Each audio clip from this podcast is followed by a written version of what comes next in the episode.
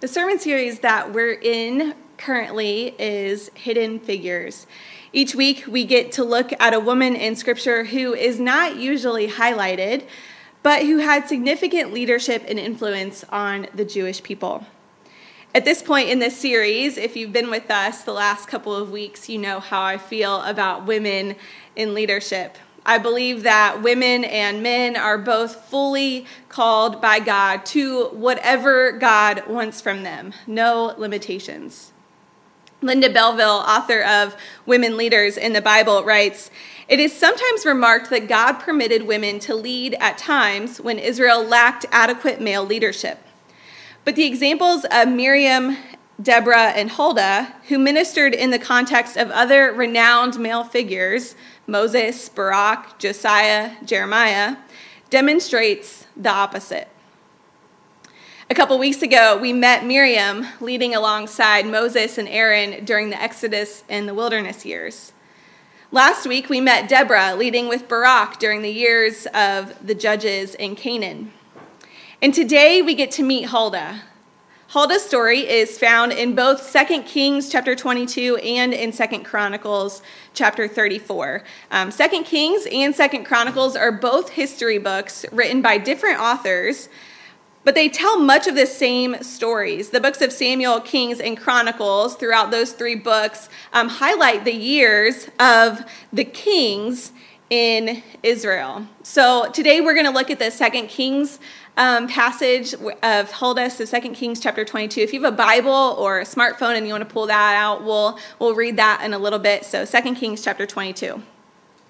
But this, these three books, Samuel, Kings, and Chronicles, um, they're they highlight the time or they tell the story of the time from the end of the judges which we talked about them last week with deborah so the end of the judges through the time of Israel's kings, right up until all of Israel, both the northern kingdom and the southern kingdom, were conquered, and many were led into exile into the surrounding kingdoms. So, the full history of Israel's kingdom, um, both the north and the south. Like the judges, the kings were all over the place in their faithfulness to God. I think it goes without saying that having power and influence can go to your head, and often we as humans forget how we got that power and influence in the first place. So we read the similar stories in um, Kings as we did in Judges. Unlike judges, however, kings were, as you can probably assume, they were dynastic. So the father is king, then the son is king, and then grandson, and so on, um, until there's a dynastic change, which does happen um, kind of in Israel's history. In all of the Jewish kings, though, David is known as the greatest we know King David. He wrote most of the Psalms in our Bible. He was the shepherd boy, the least among his family, who grew to this great king. He was chosen by God, and it will be from the line of David that the Messiah is born, Jesus. So, we're going to read this story from Huldah, and I mentioned David because um, of this first verse uh, in in 2 Kings chapter 22. So uh, we're going to read about Huldah, 2 Kings 22. I'm going to start at verse 1 and we'll just read through the story. Josiah was eight years old when he became king, and he reigned in Jerusalem 31 years. His mother's name was Jedidah, daughter of Adaiah. She was from Bozkath. Names, so crazy. But Josiah did what was right in the eyes of the Lord and followed completely the ways of his father David, not turning aside to the right or to the left. See, it's significant that Josiah followed in the ways of David. The kings that were before him that is not the case. Even his father and grandfather, um, it, what it says about them is that they did evil in the eyes of the Lord. And so, Josiah, though, we know he was a similar king as David, one who is faithful to God, who led the people well. And so, knowing that in this context is, is important for our story. So, continuing on, in the 18th year of his reign, King Josiah sent the secretary, Shaphan, son of Azaliah, the son of Meshullam, to the temple of the Lord. he said, Go up to Hilkiah, the high priest, and have him get ready the money that has been brought into the temple of the Lord, which the doorkeepers have collected from the people. Have them entrust it to the men appointed to, the, to supervise the work on the temple, and have these men pay the workers who repair the temple of the Lord, the carpenters, the builders, and the masons. Also have them purchase timber and dress stone to repair the temple. But they need not account for the money entrusted to them, because they are honest in their dealings. So, Josiah, like a few other kings before him, not his father or grandfather, but Josiah wanted to rebuild the temple. For, for years, the temple had been used for worship of other gods. The, the Jewish people had started to worship the gods of the people around them, and they were losing their focus on their relationship with the one true God of Israel. And so they had used the temple. The temple wasn't being cared for by the people. And so, but Josiah, as a heart that was after um, faithfulness to God, knew that it was important for him to instruct the people to rebuild the temple. So he went to the high priest and had them um, get people to rebuild this temple. So this is where we find Hilkiah the high priest. So um, let's let's keep reading. Hilkiah the high priest said to Shaphan the secretary, "I have found the book of the law in the temple of the Lord." He gave it to Shaphan, who read it. Then Shaphan the secretary went to the king and reported to him, "Your officials have paid out the money that was in the temple of the Lord and have entrusted it to the workers and supervisors at the temple." Then Shaphan the secretary informed the king, "Hilkiah the high priest has given me a book." And Shaphan read, it, read from it in the presence of the king. When the king heard the words of the book of the law, he tore his robes. He gave these orders to Hilkiah the priest, Ahikam son of Shaphan, Achbor son of Micaiah, Shaphan the secretary, and Asaiah the king's attendant. He said, Go and inquire of the Lord for me, and for the people, and for all Judah about what is written in this book that has been found. Great is the Lord's anger that burns against us because those who have gone before us have not obeyed the words of this book. They have not acted in accordance with all that is written there concerning us. So Hilkiah the priest, Ahikam, Achbor, Shaphan, and Asaiah went to speak to the prophet Huldah, who was the wife of Shallum, son of Tikvah, the son of Harhas, keeper of the wardrobe. She lived in Jerusalem in the new quarter, or the second quarter. This is what she said to them. Oh, I do just want to point out, though, that what they found, the book of the law that they found, was a portion of Deuteronomy that talks about the judgment that God is going to put on the people if they turn from the ways, if they turn from the festivals, if they turn from worship in the temple. And so there will be this judgment on these people. And so it's significant then that Josiah tore his robes because he realized that they had not done what God had instructed them to do. And so that tearing of his robes was an act of, um, of conviction, of knowing that they had not done what was right. So this is what Huldah says to them. She says, This is what the Lord, the God of Israel, says Tell the man who sent you to me, this is what the Lord says I am going to bring disaster on this place and its people according to everything written in the book the king of Judah has read. Because they have forsaken me and burned incense to other gods and aroused my anger by the idols their hands have made, my anger will, anger will burn against this place and will not be quenched. Tell the king of Judah, who sent you to inquire of the Lord, this is what the Lord, the God of Israel, says concerning the words you heard.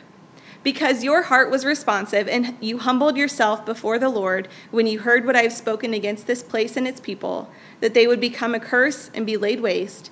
And because you tore your robes and wept in my presence, I also have heard you, declares the Lord. Therefore, I will gather you to your ancestors, and you will be buried in peace. Your eyes will not see all the disaster I am going to bring on this place. So they took her answer back to the king. So God says that He's going to bring destruction on the people because they have chosen to worship idols. But because Josiah's heart was turned and humbled towards God, uh, Josiah will not see that destruction. So that's that's the prophecy that Huldah gave to the king. The structure of Jewish leadership had three branches. They had kings, priests, and prophets. And we see each of these in this passage. The kings ordered the political life of the people and dealt with international affairs. In this passage, this is Josiah. He comes from a long line of kings, many of whom were evil. His grandfather Manasseh was evil, but eventually humbled himself. Uh, he was humbled by God. And maybe that's where Josiah's reverence for God came from. He saw his grandfather's example, not his father's. His father only was king for, for a few months and, and did evil. So that's King Josiah.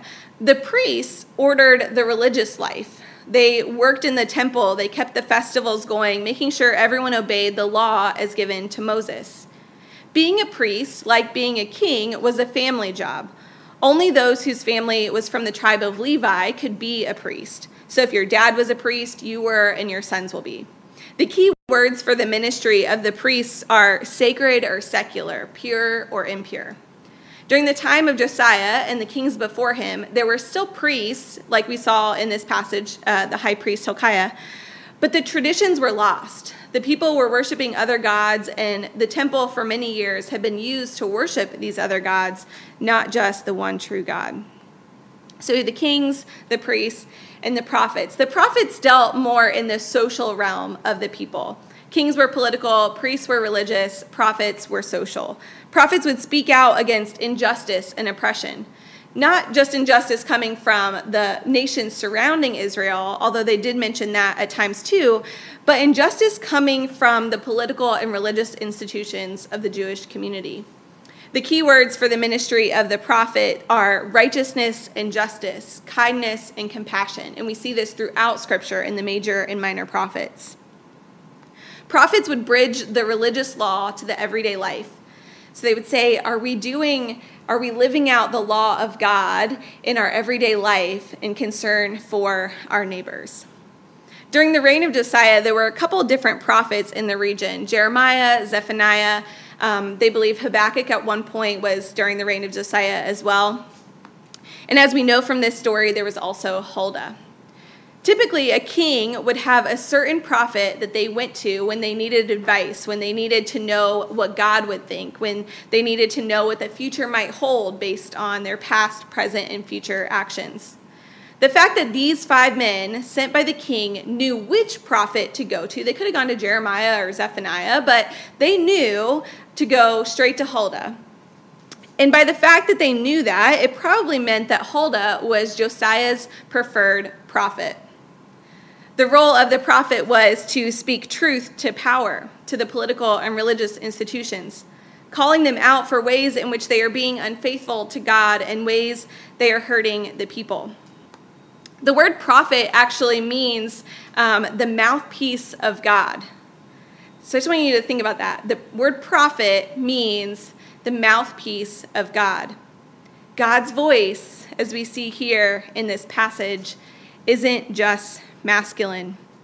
If a woman can be a prophet, the mouthpiece of God, that means that God's voice is feminine too. But the significance of Huldah's story is not her gender. The significance of this story is how normal and unfazing it is for the king and these men to one, go to Huldah to hear the word of the Lord, and two, to listen to what she says and act accordingly. It was as normal as wearing your seatbelt when you drive or putting the correct shoes on the, on the correct feet, as normal as drinking water. There was no mention of, of her gender, of why they were choosing her. Once the king heard Huldah's prophecy, he acted immediately. And as one author puts it, he did not delay, he didn't seek a second opinion, and he didn't dismiss Huldah's words because she was a woman. He submitted to the authoritative word of God communicated by a woman. It wasn't a big deal that she was a woman, and it wasn't a big deal that the king listened to her. The text doesn't mention it. The text doesn't go into detail about why a woman was chosen over a man, how a woman could do the job, why the men would listen to the women to the woman. These are all ideal ideas and opinions and cultural ideals that we put on to the text we don't have to justify why a woman prophet was sought. And if we let the text speak for itself, we hear that it's okay, that this is normal and this is good. As I suggested last week, it seems from Scripture that women in Miriam and Deborah and Huldah's times were held in some sort of equal esteem as the men around them. And that through the centuries, the role that they played in Scripture and in leadership in the Jewish people, that it's been minimized and silenced over generations. And this is why we are doing this series. Because women like Huldah have a right to their story being told and lifted up in history just like Jeremiah's. And because today, women today cannot and should not be told what they can and cannot do in this world, how they can or cannot affect change for good in this world. What we see from Huldah's story is that Huldah did not hold back when she knew what to say. So I pray that we all, as we look at Huldah, we all find the humility to hear God the courage to speak up when called, and the audacity to listen to the truth in whatever form it presents itself to us. I believe that each of us knows a woman who is just simply trying to do the things she's good at, she's passionate about, educated for, and called by God to do in this world. So may we lift up her story May we listen to the contribution that she has for this world. Today, I want to share with you some of the bravest, fiercest, most faith filled women that I know, and you also, many of you know these women. These four women are leaders in their workplaces, each in different industries. And they're going to share about their experience and, and give us insight and hope for creating a more equitable world, both for men and women, as we all come to the table and listen to diverse and innovative and creative ways to go about creating a better world that we live in. So let's hear from these women.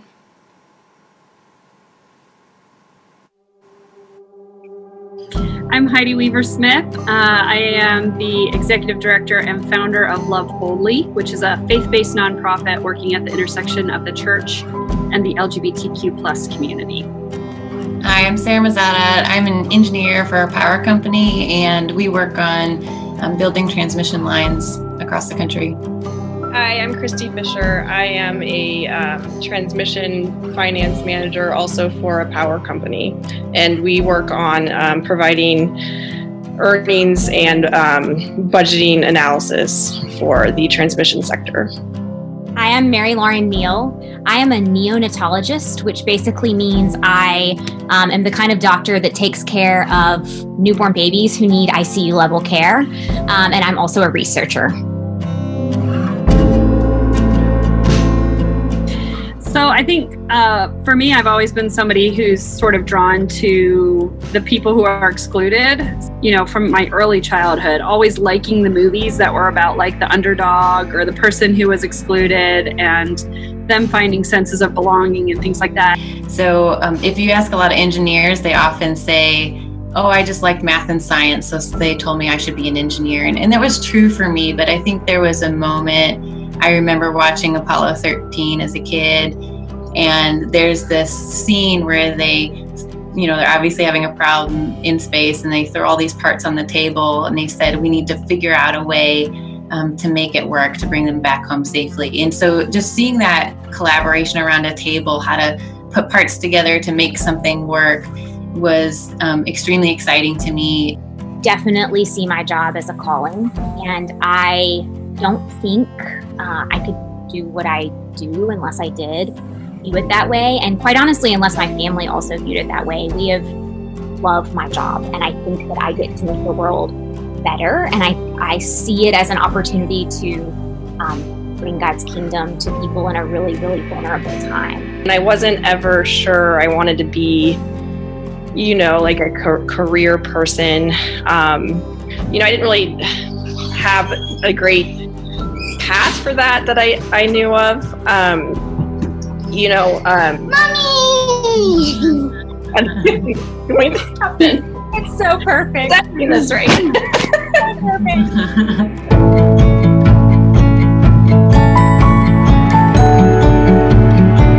I was really worried about it. Um, like even in like high school, I remember being like, because I didn't, I didn't know a ton of um, women that worked outside the home. And so as I kind of got further along in high school, and I was like, I think I probably want to like, you know, do that. I, I wasn't. I was really worried about like what that would look like and was it possible and you know having a partner that is also willing to you know co-parent and um, you know pick up the slack and be flexible and work with you is really um, important. At least that's the only way we've been able to make this whole thing work. Um, I think when I became a mom, I questioned a lot about whether I was supposed to now sacrifice like one calling for another. Like now that I'm a mom, is that supposed to be like my primary and I'm supposed to like just fill in the gaps other places with things I'm passionate about? Or, you know, like it was almost like a, I really feel like I went through sort of an identity crisis um, I think for many women, it's very hard to figure out what that balance should be and to feel like you're striking it well. And um, and there's so many expectations, and I have a hard time feeling figuring out if I have my own expectations for myself that are unrealistic, or if that's sort of society's expectations for me that I've sort of absorbed and put onto myself. Um, another thing we decided to do almost about nine months ago was to have a, a third kid, and that was. Um, you know that was kind of one of those decisions too. Like i think it i do think for men it's a little bit different in their careers to have a third child um, than it is for women. For me i knew from the get-go it would set me back. And i knew you know i wouldn't be in a position to go up as fast. Um, but we decided anyway to do that. So it's kind of like always thinking through the future you know what we want with family versus what you know I want to strive after for my career. I think my approach has been trying to really have an open hand with things, just let go of what I think something should be or what I should be chasing after, and then try to really look within and reflect on where I'm at with with what my true priorities are. I always want to make sure that um, my faith feels like I'm centered with God and that I'm prioritizing how I love my family and feeling I can tell when I start to get super stressed out and frustrated all the time and lashing out like that's really what's to be hard the hardest on my family and so if I can um, have an open hand with everything else and say how do I get back to that space where I feel like I'm my best self whatever that is and sometimes that's a small decision sometimes that's big.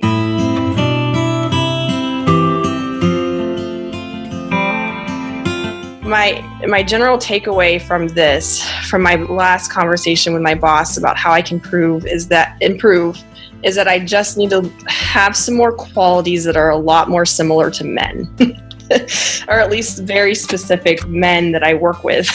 Think about women leading in particular there's even a narrower band that's acceptable. So if you go too far you're considered bossy and if it's not enough then you're become this wallflower and you'll you know probably be asked to take notes a lot of times and not participate as much. And so it's really um, you have to navigate it even more um, strategically. So i remember when i got this new position and i had to go to the first meeting where everyone was getting together. And I walk into the room and the, I'm the only woman at the woman at the meeting and um, nobody introduces me. You know, I kind of awkwardly come in, and and of course, it's my worst nightmare. They're all talking about golf, which I have absolutely nothing to contribute to. So um, those are the things that um, nobody's intentionally doing those things, and they don't even think about them. And they talked about golf for a long time, and so I just sit there, and and I don't know. We so, but if we all start kind of observing and looking for those patterns of all people to feel included at the table. Um, make sure that people are, are um, have the space to talk, that you hear from multiple perspectives, that you encourage to draw people out in those times. I think that will really make a difference. I have to be extremely assertive and sort of insist on my title because what happens is I'll have families later that say, I haven't seen a doctor all day. And I talk to them for an hour. Um, but they assume that I'm a nurse. Um, and it's really interesting because my husband, who's also he's a PhD doctor, but but it's very different because in his classes, he tells his students, he's like, call me Michael, like none of this Dr. Neil stuff.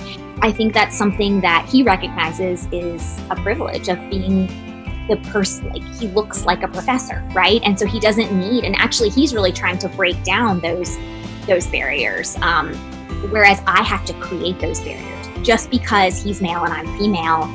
Like the feedback that I often get then is like, you should pull back more, like you should listen more, you should, you know. And so it is that like what Sarah said, like it's really hard to figure out like who do people want me to be? Like, can I just like bring my full self to this conversation? There's other studies that show, I think it's that women's or girls' confidence peak when they're eight years old.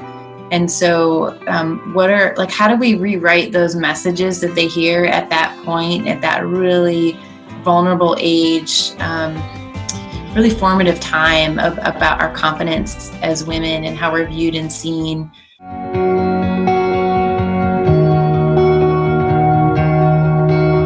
I would just say there's no such thing as the right kind of woman. like, I mean, we all are leading in workplace in various ways. Um, women who stay home with their kids are leading in the home in a, a unique way. And I think, you know, to each person, whatever God has called you to for that season. Um, I also know lots of women leaders who have decided for a season to take a break and be with their family because they feel called to that. And I think going back to kind of we started this conversation, like keep following curiosity and passion. I think that's when you start really living into the gifts that God's given us and that you want to obviously keep your communication strong with God because the world has a ton of various messages. Some are good and some are bad and lead us astray. And so just keep following those what you, what really stirs in your heart of, of of what you want to do in the world and and you know latch onto those people that are supportive and that can encourage you. And then on the other side, be ready to have brave conversations because you're going to have to have a lot of those with people in your family, but then as you start to kind of see these things play out, I think if we can all, um, from a place of love, have those brave conversations, I, I, think that when we look back at diversity and inclusion, like that's how we include others into the process when we're willing to kind of hear different perspectives and, and understand why and not jump to defensiveness and, and all those things that we can feel because we're talking about vulnerable things. And then I think we all grow stronger together that way.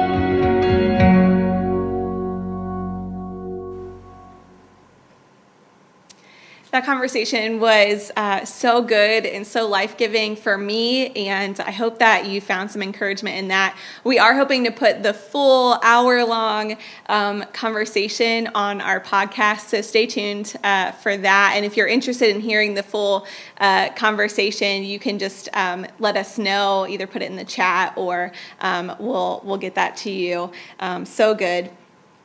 Uh, hear now this benediction for your week. May the peace of the Lord Christ go with you wherever he may send you. May he guide you through the wilderness, protect you through the storm. May he bring you home rejoicing at the wonders he has shown you. And may he bring you home rejoicing once again into our doors. We'll see you guys next week. Bye.